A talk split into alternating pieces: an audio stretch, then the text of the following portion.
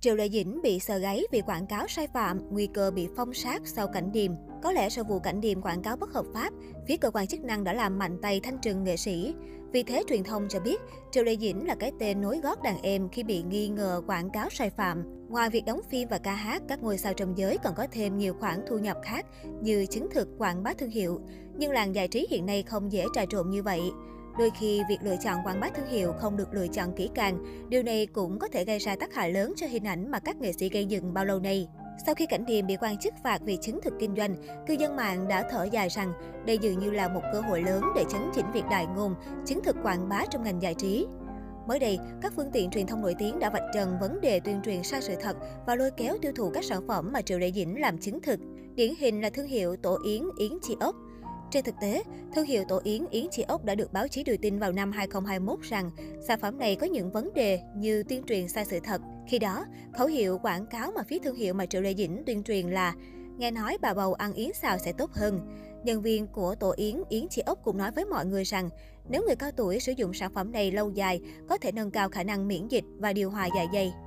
Lưu Gia Linh khi còn làm đại diện thương hiệu từng tiết lộ bí quyết dưỡng nhan sắc của nữ diễn viên là ăn tổ yến. Cô khẳng định sản phẩm của Yến Chi Ốc có công dụng làm đẹp da.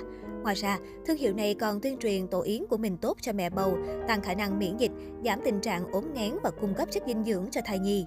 Nhưng vào thời điểm đó, sự cố này không gây nhiều ảnh hưởng trong giới. Vào tháng 1 năm 2022, thương hiệu đã chọn lại một người phát ngôn. Người phát ngôn được thương hiệu này lựa chọn là nữ diễn viên Hoa Thiên Cốt Triệu Lệ Dĩnh.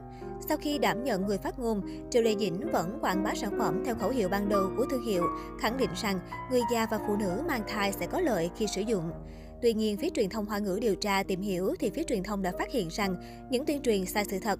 Trang Quy Quy viết, sau khi một số tờ báo lớn của Hoa ngữ liên hệ với bộ phận dịch vụ khách hàng của Yến Chị Ốc và bên kia nói với mọi người rằng hiệu quả của tổ Yến được quảng cáo thực tế không được hỗ trợ bởi dữ liệu. Để xác minh sự việc, các phương tiện truyền thông đã vào trang web chính thức của Cục Quản lý Thực phẩm và Dược phẩm và phát hiện ra rằng Yến Chi Ốc không có số lô sản phẩm thuốc và sản phẩm sức khỏe. Chính vì điều này mà Ủy ban Điều tiết Chứng khoán Trung Quốc yêu cầu Yến Chi Ốc phải nộp các tài liệu liên quan như giá trị dinh dưỡng của sản phẩm của họ. Mặc dù Ủy ban Điều tiết Chứng khoán Trung Quốc đã đưa ra yêu cầu như vậy đối với thương hiệu của Yến Chi Ốc, nhưng phía đơn vị này vẫn không đưa ra phản hồi về những vấn đề nhạy cảm này trong các động thái IPO mới nhất. Tuy nhiên, sau tất cả, Yến Chi Ốc do Triệu Lệ Dĩnh làm người đại diện.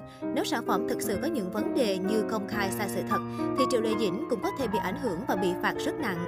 Đây không phải là lần đầu tiên thương hiệu này bị lật tẩy vì quảng bá sai sự thật. Tháng 5 năm 2021, Yến Chi Ốc bị phạt 1 triệu nhân dân tệ, hơn 3,5 tỷ vì quảng cáo không trung thực khi cho biết tổ Yến công ty sản xuất sạch gấp 5 lần nước tinh khiết. Cùng với vấn đề về thương hiệu Yến Chi Ốc lần này, người ta không thể không tự hỏi, chẳng phải Triệu Lệ Dĩnh và nhóm studio của cô ấy đã kiểm tra thương hiệu này trước khi đạt được thỏa thuận hợp tác với thương hiệu hay chưa? Các ngôi sao trong làng giải trí, các nhãn hàng chứng thực có thể mang lại cho họ những lợi ích to lớn. Nhưng những năm gần đây, việc kiểm tra chính thức tình trạng này ngày càng rõ ràng. Việc các ngôi sao kiếm tiền đơn giản và dễ dàng là điều không thể. Mọi người đều phải chịu trách nhiệm về những gì họ làm.